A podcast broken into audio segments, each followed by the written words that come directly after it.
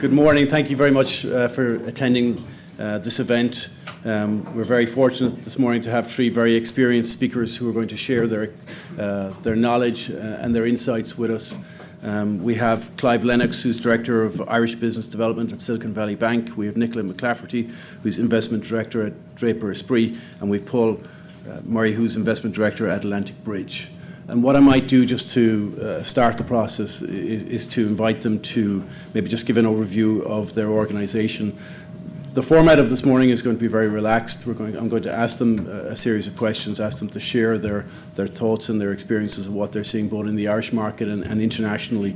And then at the end, uh, about uh, quarter to nine, we'll uh, uh, open up the forum for, for questions. So maybe, um, Clive, if I could ask you to, to yeah, start. Uh, good morning, everyone. My name is Clive Lennox. I'm based in Dublin, so I'm kind of SVB's uh, arm in, in Ireland. Um, so SVB, in terms of what SVB is globally, it's a bank, commercial bank based in uh, California in the Valley. Uh, full commercial bank in the US, full commercial bank in the UK, offices in Ch- joint venture in China, offices in Israel. Uh, Denmark just opened last week and most importantly, the, the office on Pearse Street in, in Dublin. I'm not there too often, but there is an office in, in, in Dublin, Pearse Street. We work exclusively with uh, technology and life science companies. So a couple of stats is probably the best, just to give you a flavour for who and what we do. About 40, 50,000 clients now. Um, we bank around 2,500 funds, so private equity, VC, and corporate funds. In the US, about 50% of all equity backed companies are clients uh, of equity backed technology and life science companies are clients of SVB. And then over recent years, over the last kind of three, four years, 50% of all companies have IPO'd in the same sectors have been clients of SVB. In terms of Ireland, where, where my focus is, it's very much a debt and, and credit kind of offering. So providing loans and credit facilities to companies at all stages, so from venture through to large public and private companies. So it's kind of the full debt uh, deck, um, and that's that's me. Great, Nicola. Uh, morning, everybody. Um, my name is Nicola McClafferty. I'm, I'm an investor with Draper Esprit. Um, we're a pan-European early and growth stage venture capital firm, mostly based out of London, but we do have a, a small office in Dublin, which uh, which I run, and I focus on both Irish investments plus kind of broader European. We're, we tend to focus on sort of growth stage. So, kind of an average ticket size for us is probably 5 million on the small end, up to about 25 million. So, it's kind of scale up capital, um, scale up capital really. Uh, across geography, across the uh, across Europe, and uh, sector-wise, we're fairly generalist tech. Um, so we, we don't typically invest in life sciences or, or biotech, but other than that, kind of anything goes. Uh, consumer B2B software, deep tech and hardware, and sort of digital health, another area we, we focus on. Um, yeah, that's us. Morning, everyone. Paul Murray is my name. I'm an investment director with Atlantic Bridge. We're a tech-focused investment fund. Originally started here in Dublin and London, but over the past 15 years, we've grown. We're now in Munich, Paris, Silicon Valley, and Beijing in China as well. And we, we, various different funds that we invest in different sectors. So we have a, a seed stage fund, which is investing in spin-outs from Irish universities. And we have a growth stage fund, which is kind of Series B, which is focused on uh, Europe and US. And we have a later Series C stage fund, which is focused on Europe and China. So we, we kind of cover all those geographies. My main role is I'm based here in Dublin, but I would focus a lot on our uh, European and Chinese investments. So investing in European companies and through a partnership we have with a Chinese VC, helping them to grow into the Chinese market. Um, in, in, terms of a few key stats, we've invested in about 80 companies to date, and about 40 of them are Irish. Uh, almost 500 million euros invested, and again, about 220 million of that has been in Irish companies. So, you know, very internationally focused, but you know, still a strong um, focus on Ireland as well. And in terms of sectors, we would tend to focus on more B2B rather than B2C. Um, very much companies that have tech as a differentiator. Um, we, we, particularly like deep IP, deep tech in hardware and software, um, but we'll also look at enterprise software, uh, which where it's more around business model innovation as well. Great, thank you for that. Um, maybe I, I suppose uh, we can start at, the, I suppose, the, the beginning of the process. If, if, if you're approached by an intermediary or by a founder or a company, um, what kind of things would you look for in terms of your initial evaluation of, of those companies? Whether there's something that that's there that you would have an interest in? What you know, do you look for uh, IP? Do you look for management? Do you look for some invested capital already? Uh, and then I suppose going on from that, what kind of diligence would you would you uh, get into as part of that process? Nicola, maybe I could ask you. Sure. So, um, kind of kind of all of the above, right? So, um, so for us. Um, yeah, I mean, the first thing you mentioned, sort of previous invested capital. I mean, we do tend to come in at sort of more growth stage. That doesn't necessarily mean a business has always raised capital.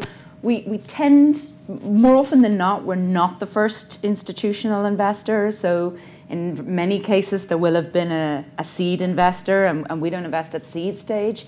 Um, but, but not in every case. There's plenty of business that we have back that have been bootstrapped, or we recently did a 15 million investment in a UK company that had just done crowdfunding. So um, so what really what we look for is is a couple of things. I, I would say the you know we'll come back to, to team in a second because that's obviously critical to everything we do. But but really we look a little bit for the the, the market size is, is really important to us as well. I mean, I think there are I, I think what a lot of people don't necessarily always appreciate is is is quite how few businesses we really think are truly suitable to kind of raise proper sort of growth stage venture capital money in terms of the sort of growth rate and the scale that that we need to that we that we look for in companies. So I think one of the first things we'll do is is obviously have a look at the business and understand the problem that's being solved by the company uh, and how and the scale of that problem. So how big is the potential addressable market? Because we have to be able to answer the answer the, the question. You know, do we believe that there is a potentially billion dollar business to be built in this market?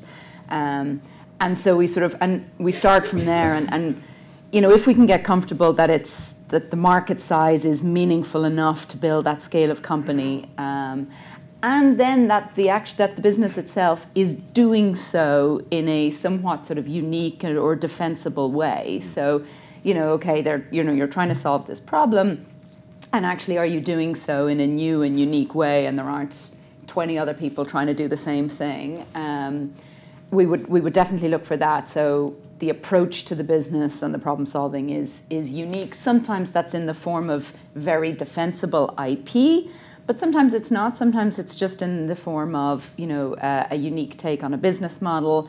And it can even be in the form of like the team itself has, a, has an advantage in this market because maybe access or previous experience.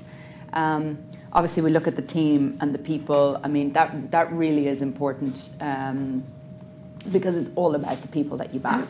Um, so, again, we look for founding teams or management teams that have you know, in our view, both the ambition and the opportunity and the potential ability to build that billion dollar business and, and to, you know, that that's the ambition of the company and the team. Um, and, and, you know, whether they have some kind of uh, experience in the space is always particularly useful if they know and understand the problem, they've lived the problem, they know the customer base that they're selling to.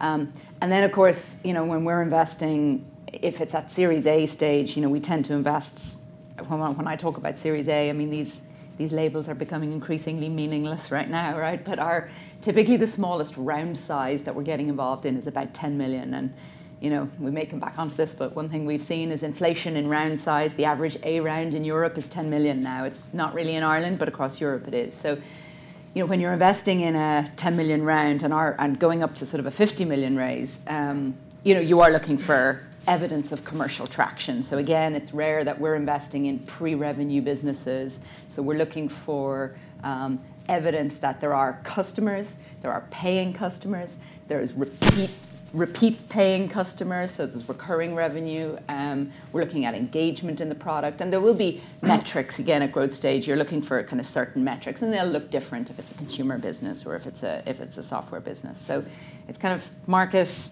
business model, team, and evidence of evidence of early traction. Great.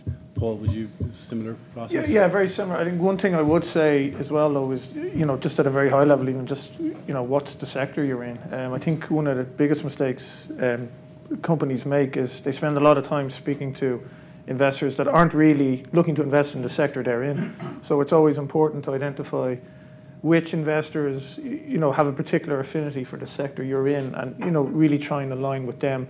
Otherwise, you could be you know you're put, you're, it's an uphill battle. Um, you know everything Nicola said, absolutely agree with. I think one of the things we really focus on is that customer traction, and really getting comfortable with you know is there something here that you know people are willing to pay for, they really value, it's different and can be recurring, and, And so often would, would you be would you invest pre-revenue or, or post-revenue? We so in, in software we, will we won't really invest uh, pre-revenue, but in hardware, in, in semiconductors in particular, um, it's a particular aspect of that industry that you kind of go from zero to 50 million, and there's there's nothing in between. So you kind of have that. You, need to try and identify that inflection point just before it kind of kicks off. So we'll spend a lot of time talking to the, the customers, the strategics. We'd have a lot of relationships there. Um, and, and really understanding, you know, what is the tech here.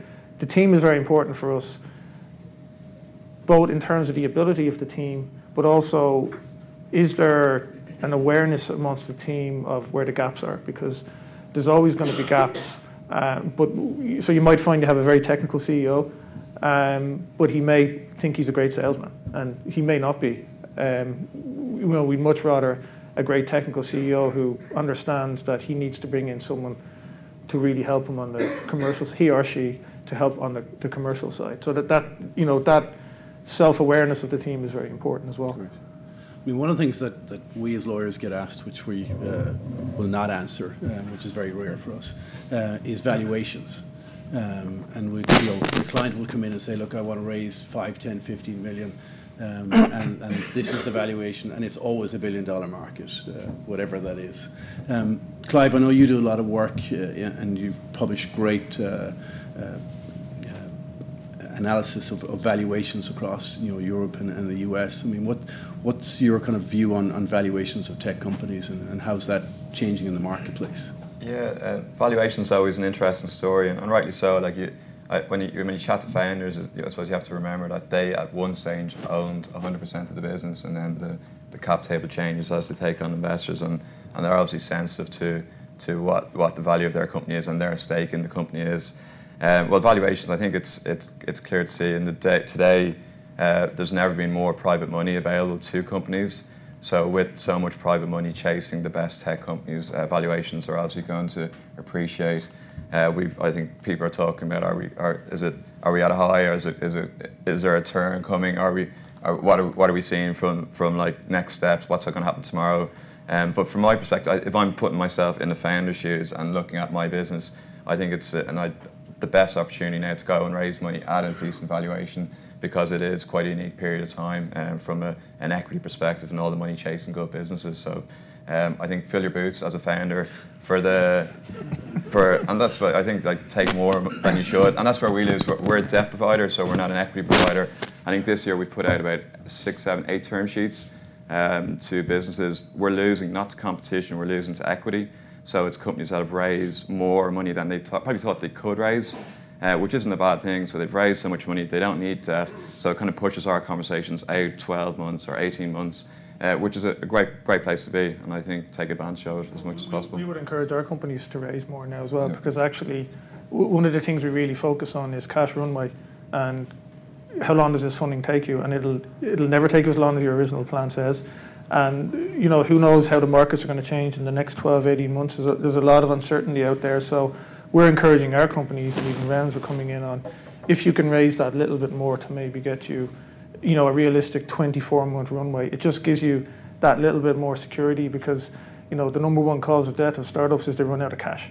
Uh, you know, it, it sounds very basic, but it's the biggest thing we focus on. How long will this cash last you? And, and Paul, sorry, just in terms of, I suppose, then, you know, taking the cash is great. The, the downside is the, is the dilution effect. Uh, and what's linked to that then is the valuation. Yeah. I mean, do you have, in terms of your valuation, you know, is it something that is flexible? Is it something that is case specific? Does it vary? Turn? It's very much case specific. Um, I think what I would always say is, you know, don't look at the valuation in the context of this round because likely you're going to be raising a few rounds. So, you know, think about the entire journey. There is going to be dilution. Um, build to value inflection points, and at those points when you've got a, a higher um, valuation, you know, raise the bigger round. Um, so, raise appropriate to the stage you're at. There is going to be dilution. Um, at the end of the day, you know, we, we have lots of options, and you know, valuation is something that's sensitive to us as well. So there's going to be a negotiation, but think of it in the context of not just this round, but there's probably going to be, you know, a B, a C, a D, whatever. Um, so it's not just one round of dilution.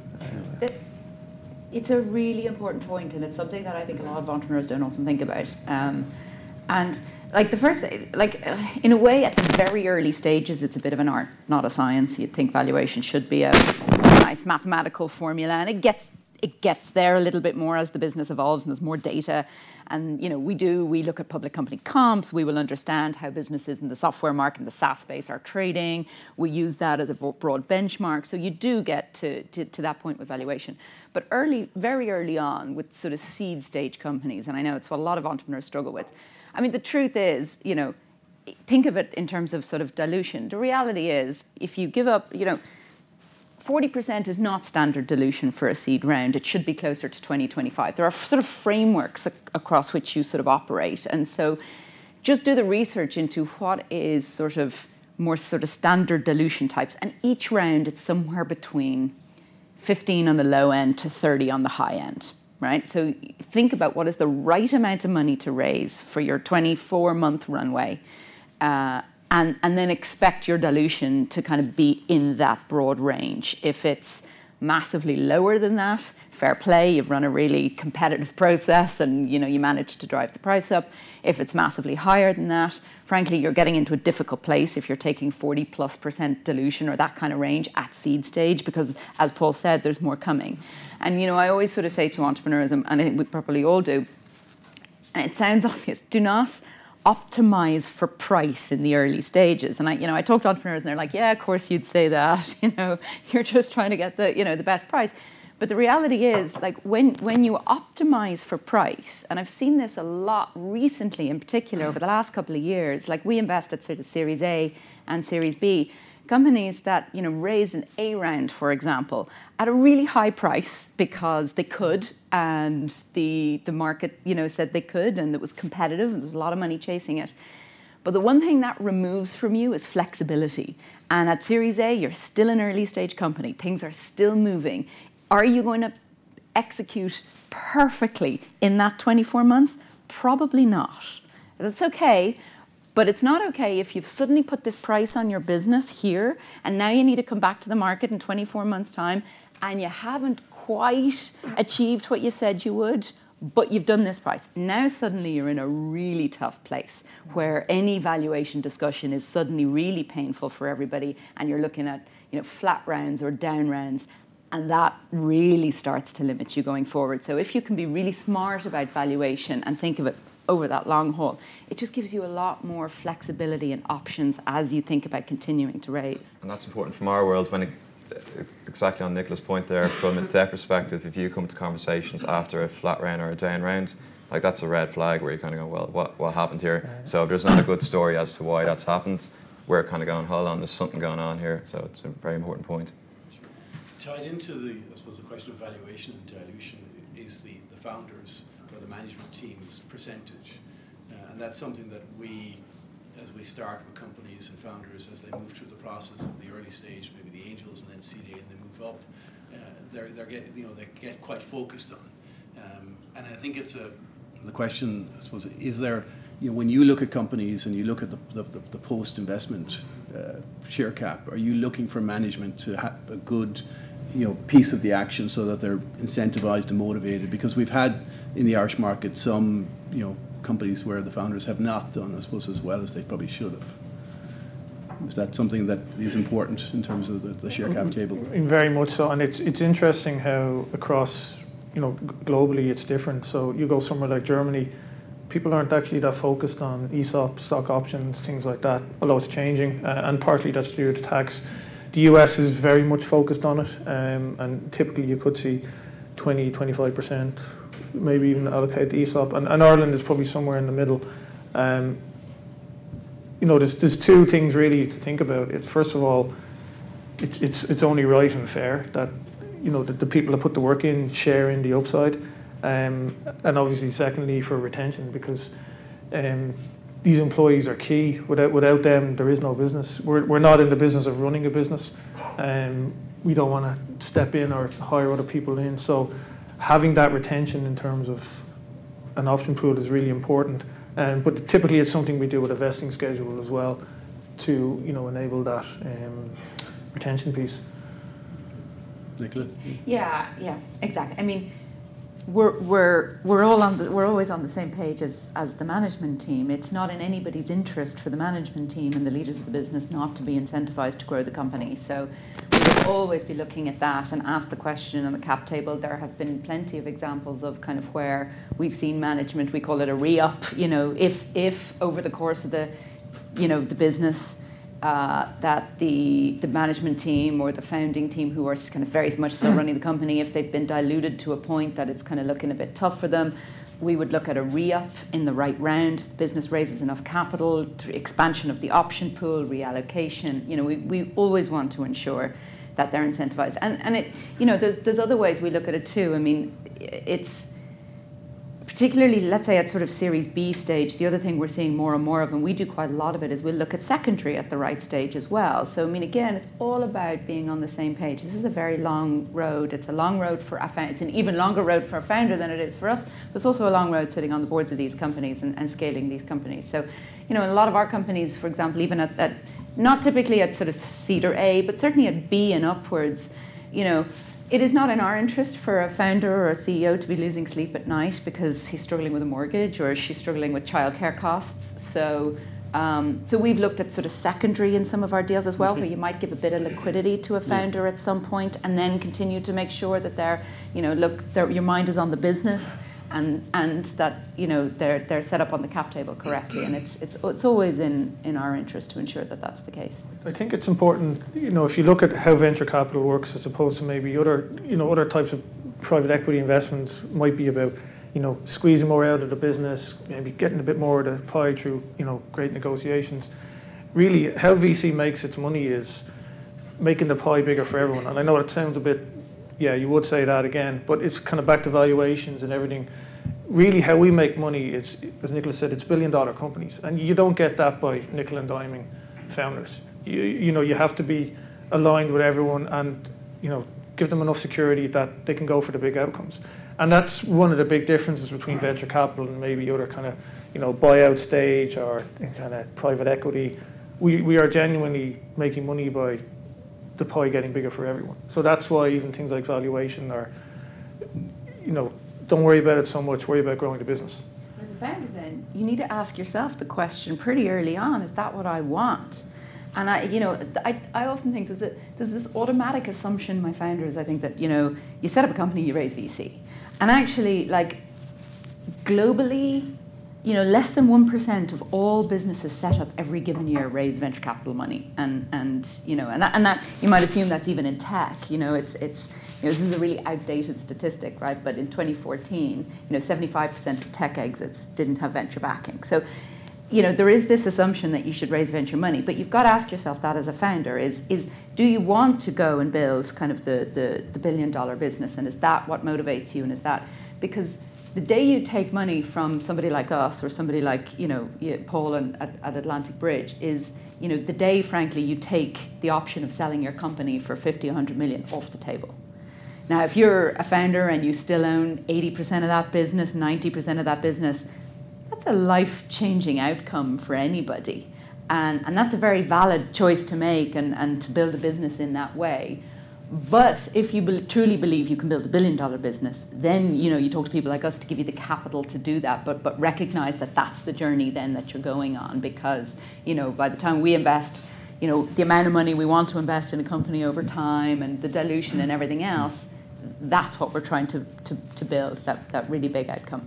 Sure. Maybe we could move on to that question. In terms, Paul, for example, in your typical investments, what's your, your, you know, your ambition for the company in terms of, you know, is it a five, ten-year horizon?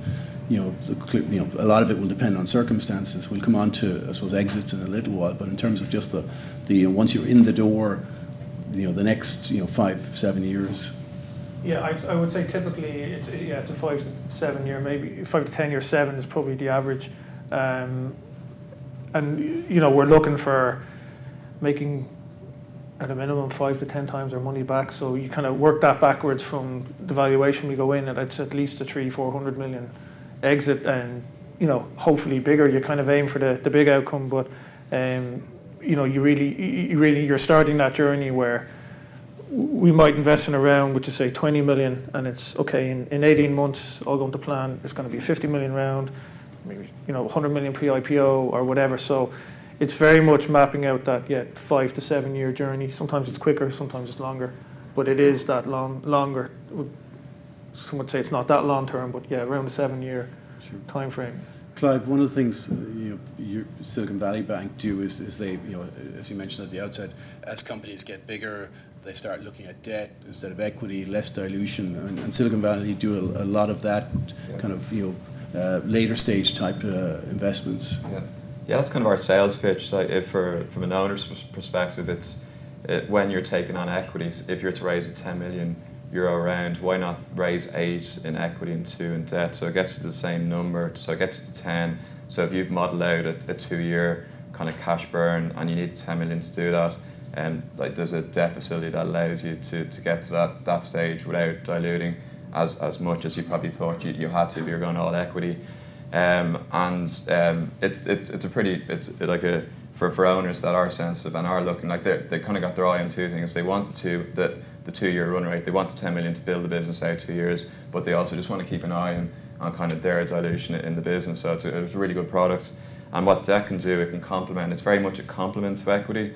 So although I mentioned earlier on that equity rounds have come in and because they're quite large, they're kind of they're trumping our, our term sheets. But equity and debt actually coincide very nicely for venture businesses uh, where they can, debt can be part of each subsequent round. So if you're going on an A round, B round, C round, D round, our idea is that each and every time you'll refinance the debt that's in the business and get a, an additional facility um, as you as you grow up and add other facilities to it as well. Uh, so it's very much a complement, and for us, the equity component is quite important, and who the equity component is, for, is from is quite important. Uh, that allows us kind of to flex up and lean into certain businesses depending on business uh, and also who's around the table from an equity perspective. So it's, it's pretty. I think it's pretty compelling, and it's something that is often considered. Sure. Can I can I touch on I suppose who's who's at the table? Um, one of the things that we see, with, you know, I suppose at the earlier stages, you, you might have uh, you know, friends and family, you may have uh, angels, and they're useful for a period of time, and then you know, new investors come in. When you're looking at a company and you're looking at a round, do you like to lead? Do you like to see other venture capital funds co-investing? And what kind of a, a, a board are you looking at, kind of post-investments? Nicola? Um, sure. So um, we we're, we're kind of agnostic about leading, but then we need to get to the stake that we need to get to. So we kind of, uh, and again, there's no sort of hard and fast rule on what that is, but typically our ownership stake is anywhere from kind of, again, 15 to 25% of a company on average, um, sometimes a bit higher, sometimes lower. Um, so we kind of have a target stake. So again, if we're investing at Series A, you know, to get to that kind of stake, yeah, you're probably leading, and sort of similarly at B. Um, but you know, if there's a if there's um, an example of you know more at B stage where actually we think that makes a lot of sense to put more deep pockets around the table, we have plenty of examples where we've co-invested with other larger funds as well, uh, and we're happy to do that. So, um, so no, we're not hard and fast on on having to lead around, um, but it is about just getting to the right ownership stake for us. Um, and then, you know, typically yeah, I mean, if there are other VCs, you would expect certainly institutionals, less on friends and family and angel, because there's a recognition that, you know, look, they're not the deep pocket investors here. So, you know, we understand if, if angels and friends and family aren't taking their pro rata, if they have that, you know, in, in subsequent rounds, that's, that's very understandable. If there are other VCs and institutional money in, I mean, there would be an expectation that they would take at a minimum, or at least their pro rata, so what they're entitled to. If they're not, it sort of raises a question as to why, because frankly, you're in the business, you know more than I do. So you're choosing not to put your money in, but I am. So we would look uh, for other institutionals that, you know, certainly VCs, professional investors that are in there. Typically, and more often than not, we would see them participating as we would expect, you know, when we are invested in a company as they raise subsequent rounds and, you know, they would tend to, you, you tend to bring in a new investor at each new round mostly because you need somebody to price it and to put a value on the business rather than somebody internal. But again, as those subsequent rounds happen and we're already in the business, we would have an expectation of continuing to participate at each subsequent round. The cap table is funny. When you look at the cap tables of Irish companies versus the UK and US at kind of that seed round, they, they look completely different. But in, in, my experience, where you find in Ireland, there's uh, quite a lot of like high net worth money, quite and very active community, like from a high net worth perspective.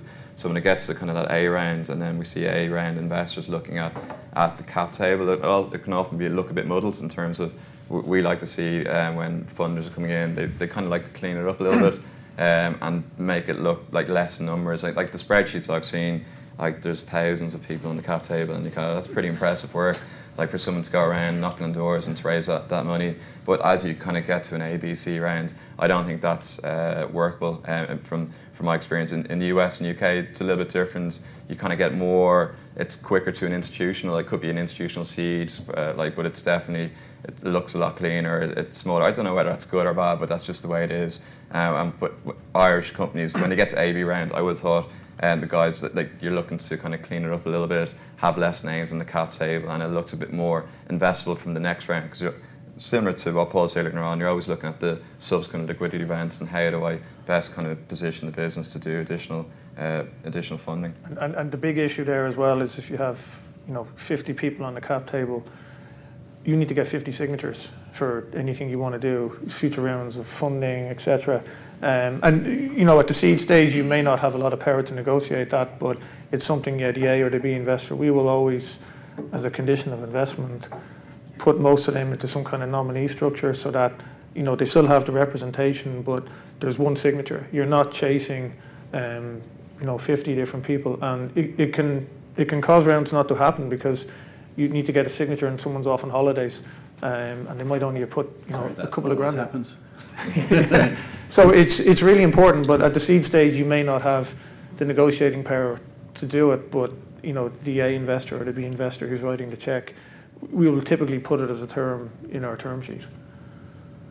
No, I think that makes a, a, whole lot of sense for, for both the, the management, the company, and the rest of the investors because you know you are looking at follow-on rounds, you're looking at potential exit, and, and the more you have uh, in terms of shareholders on the actual register, the more uh, uh, administrative uh, burden it becomes. Um, in terms of the, the assistance that, that venture capitalists can, can, can give to companies, um, I think that's one where you know you sometimes hear people saying you know they, they promise a lot in addition to the capital, and sometimes it doesn't. It doesn't happen. Uh, I know from experience that, that your funds are different because you have a lot of sector knowledge and you're internationally focused. So you have, I suppose, a lot more connections and, and deep-seated experience within the, those sectors that you invest in. But maybe you might just share with us you know, your views on that and how you can contribute other than just being the, the capital.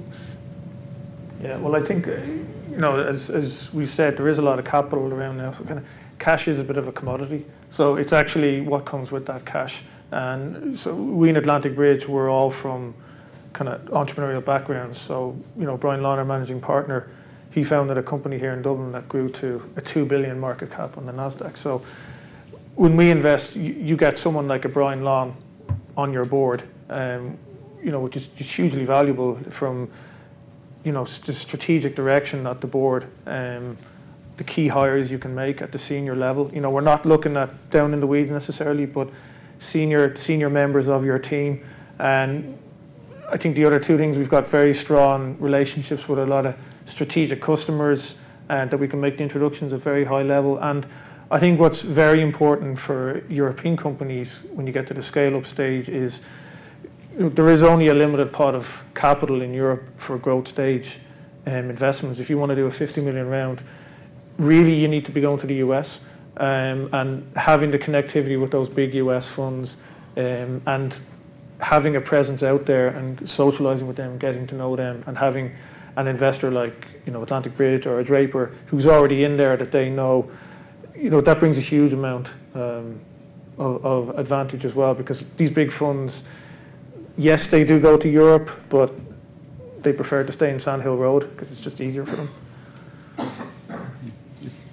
Yeah, it's it's kind of very similar. It's you know, it's not our job to run the company. That's that's what you guys do, and that's what you guys will always do better. Um, but what we have done is back hundreds of businesses over a 10, 15 year history um, across our whole team. So again, you get somebody on your board who has that breadth of experience and has seen this being done and, and sort of seen what good looks like. I often kind of think about that, which is like if you're kind of on this road for the first time, even if you're making a hire, you know, the, we get quite involved at senior level hiring because we have that network of people, but we also have seen what excellence looks like in that, and you can really help guide sort of management team as to you know what does like a top class you know head of sales actually look like and, and help and support in that hiring process and then of course there is the, the us and we've got a strong touch point in the us through the global draper network that's really valuable um, just being able to plug we, we think of it as a kind of an outsourced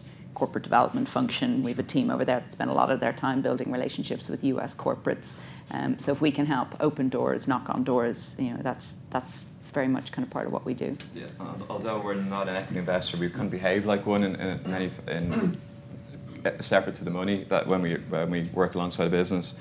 Um, for us, it's opening up doors when people are looking to raise funds. We bank 2,500 funds, so it's a case of you mentioned on, it's getting quite specific in terms of what funds are interested in your sector at your stage. So we're able to go in and kind of, well, here's five funds that we know are active, looking to get stuff done and looking to get busy in your specific sector.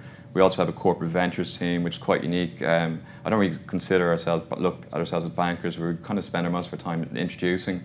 Uh, so, there's a corporate ventures team where we have a team specifically working with top four, uh, Fortune 500 companies. So it's opening up doors. It could be from a biz dev side. It could be from talking to their venture funds who are looking to invest, or just companies that are looking to acquire. So we very much will identify uh, potential acquirers of businesses our businesses are looking to acquire, say somewhere ed tech will go into our database of clients and go, well, here's 100 companies that are 5 to 10 million revenues that we think would fit you, your profile if you're on an acquisition spree. So it's identifying kind of very much a US play. If you're in the US and you're busy and you're trying to get in front of people from fund perspective, a potential acquire or companies you're looking to acquire, that's something that we can kind of open up. Great, thank you. Maybe uh, as we're coming to the end of, the, of, the, uh, of this stage, um, maybe you might share your, your views on, on exits. And I suppose there's a couple of things just to prompt you. I suppose the first thing is, you know, is it a case that sometimes the founders want an exit and, and the investors don't, or vice versa? Um, what's the, the exit market looking at? We know just from the papers that you know the, the the stock exchange listings are, are not really favourable a month anymore. Um, and I suppose what's your, your overall approach to, to an exit process and how you would manage that? Nicola, do you want to share your thoughts? Sure. So um, I probably I didn't mention our introduction, but we we look a bit different as well to a standard venture capital firm in that we're a public company. So, um, and that sort of dictates a little bit how we think about exit too. And we IPO'd three years ago. We did have multiple 10 year fund structures, but you know, in reality, you know, we talk about a five to seven year time horizon of holding companies. It can be a lot longer, and building global scale companies from Europe takes a really long time, like 10 years plus. And so um, our model, we invest on our own balance sheet, and it's very much what we call patient capital. So what we wanted to do is remove time, as in fund timelines, from how we think about you know exiting a company. So you shouldn't exit a business because you know clock's ticking on the fund and our LPs need their money back, and therefore we need to kind of get out of the company. Any exited company should be dictated by you know the right time from for the company's perspective, from a market perspective. Um, so, so that's something that, that, that we're pretty strong on, which is, you know, just it, it should be about the right time for the company. Um, and then, but, but naturally, it is our business. It, you know, we are in the venture capital business. It is our job to, you know, once you raise VC money, there will be a liquidity event. There will need to be a liquidity event, be that an M and A, be that, be that IPO. Um, and you just uh, typically, it, it, it, tends to kind of happen reasonably organically in, in most cases that as the businesses grow and, and continue to scale and become successful, you know, there will be, you may get acquisition offers along the way. We've seen that unsolicited uh, acquisition acquisition offers. You discuss it as a board. You figure out is it the right thing, you know, or you kind of get to a point that it's been a really long journey and everybody agrees that maybe it is the right time. You know, the market there's some activity in the market. If we leave it too long, we might miss our window. So you do maybe hire an advisor at that point to explore what those options might be. And we look at the public markets as well. I mean, you know, yes, there's been kind of a wave of, of some high profile kind of, there's also been some very, very strong performing um, uh, tech IPOs. And I think actually the public markets are starved for, um, are starved for, for really interesting tech IPOs. And we've got a, you know, a few in our business right now that are very much looking at that, at that path. Um, we have some that are you know, we've had companies that are, you know, a week before hitting the market just get acquired, right? And that's, you know, keeping your options open. Um, we will always talk to management. Frankly, if management are screaming that they want to get out of the business, you know, we can't force them to sort of stay in the company. So it does. It's very much a board discussion with everybody around the table, and it's kind of a combination of management, the shareholders, and the market timing that'll dictate all of that. Paul. Yeah, I mean, I think though, you know, companies are bought, they're not sold. So it's not really like the board decides we're going to sell, and then you do a process and you go out and sell, and you're going to get a great price. Um, you know, buyers know that they're a motivated seller. So really, the way to do it is just just keep building the business. You know, generate value for your customers, grow the business, and as Nicola said, what can often happen is you get an inbound from um, one of the acquirers, and you know the board might decide, well, okay, now's the time to sell, and then you might you might bring in a banker and, and get it a process and try and get some competitive tension going, um, or you may decide you'll, you'll, just you know go with that one buyer. Um, but really, it's it's just about building the value. Um, if if founders want to get out at a certain point, you know that can be tricky. Um, if and you know if we still believe there's value in, in growing the business, we may look at doing some kind of secondary at that point, or you know over time phasing in new management. Um, you know, in terms of IPO, it is quite common. You can, you know, build to an IPO, and know, it could be the day before you'll get taken out. It is pretty rare for tech companies to go the whole way to public. Um, not sure what the stats are, but it's probably less than one percent. So really, it is through M and A, and all the big tech companies, you know, the Googles, the Apples, the Microsofts, the Facebooks, and you know, all the others, they're sitting on a lot of cash. They're very acquisitive. Um, you know, one of the big things you're seeing now in the tech sector in general is everyone's trying to own the entire stack from, you know, the hardware piece right up to the cloud and everything in between. And, and that means acquiring. Um, you know, you can't build all of that organically. You're seeing the same in software. It's all about platforms and offering everything to your customer, and, and that means M&A. So it's, you know, the markets are good right now for that. I'm sorry, the other thing we've seen is the rise of private equity as a very meaningful exit. I hmm. mean, previously that kind of used to be the kind of value value exit and value pricing. But what we're seeing more and more with companies is private equity and financial buyers paying, competing with strategics and corporates yeah. at pricing for, for assets as they're kind of chasing growth and trying to deploy capital. So, so that's become much more of a viable exit route uh, over the last couple of years. Sure, and I think Clive, that your analysis that you publish quarterly, you know, would show that. Yeah, I'm happy to provide to anyone who hasn't got it. It's pretty good. Like I pretend it's my own material, but obviously it's not. Like it's, it's some uh, some genius in the background gathering all the data. And like I'm, I'm from a depth perspective. Now we're on the on, on the clock. Uh, it's kind of like a double-edged sword. Like it's kind of great. Yeah, we got like ultimately you lend to get repaid back. So if there's a, an acquisition or IPO, you actually get your loan back uh, which is which is great in, in kind of in the venture space, but also it's kind of the end of the journey from a debt perspective because usually it's acquired by all the names that Paul mentioned, and they kind of get uh, swallowed up into the, into that machine, which is great for the business from a from a, uh, debt perspective. Just means your your journey's kind of ended. We're not looking for an equity return, um, but I think from a um, exits and it is M and A. I think always having that option where you're kind of dangling the IPO piece, like you're building towards an IPO, is very important. Uh, there's no harm. Why, why shouldn't you kind of build that into your story? Likelihood is um, M&A activity will, will ultimately acquire um, software, hard, hardware businesses. Um, and now is a great time to kind of consider build that journey, plan it. I think we were talking earlier on. It's it's planning it, and from a board level, what we see work really well because we're kind of an outsider observer. It's when you have management and investors, and it's not a conversation. It doesn't happen overnight. It's like the conversations are happening two years in advance. Like, what are we building towards? What's our ultimate goal? What are we trying to achieve from an exit strategy? And I, I often see that it's it tends to be in unison from uh, at a board and at a at a kind of investor uh, management level. But I think it's it's worth saying as well from an ecosystem perspective that the exit is not the end because what we're seeing more and more is the company exits a couple of years later. Maybe the kind of middle management who've kind of seen they have a role model now. Maybe they've a bit of cash from the exit. Like, actually, I want to do this as well. Um, and maybe the founders they start angel investing and maybe going again.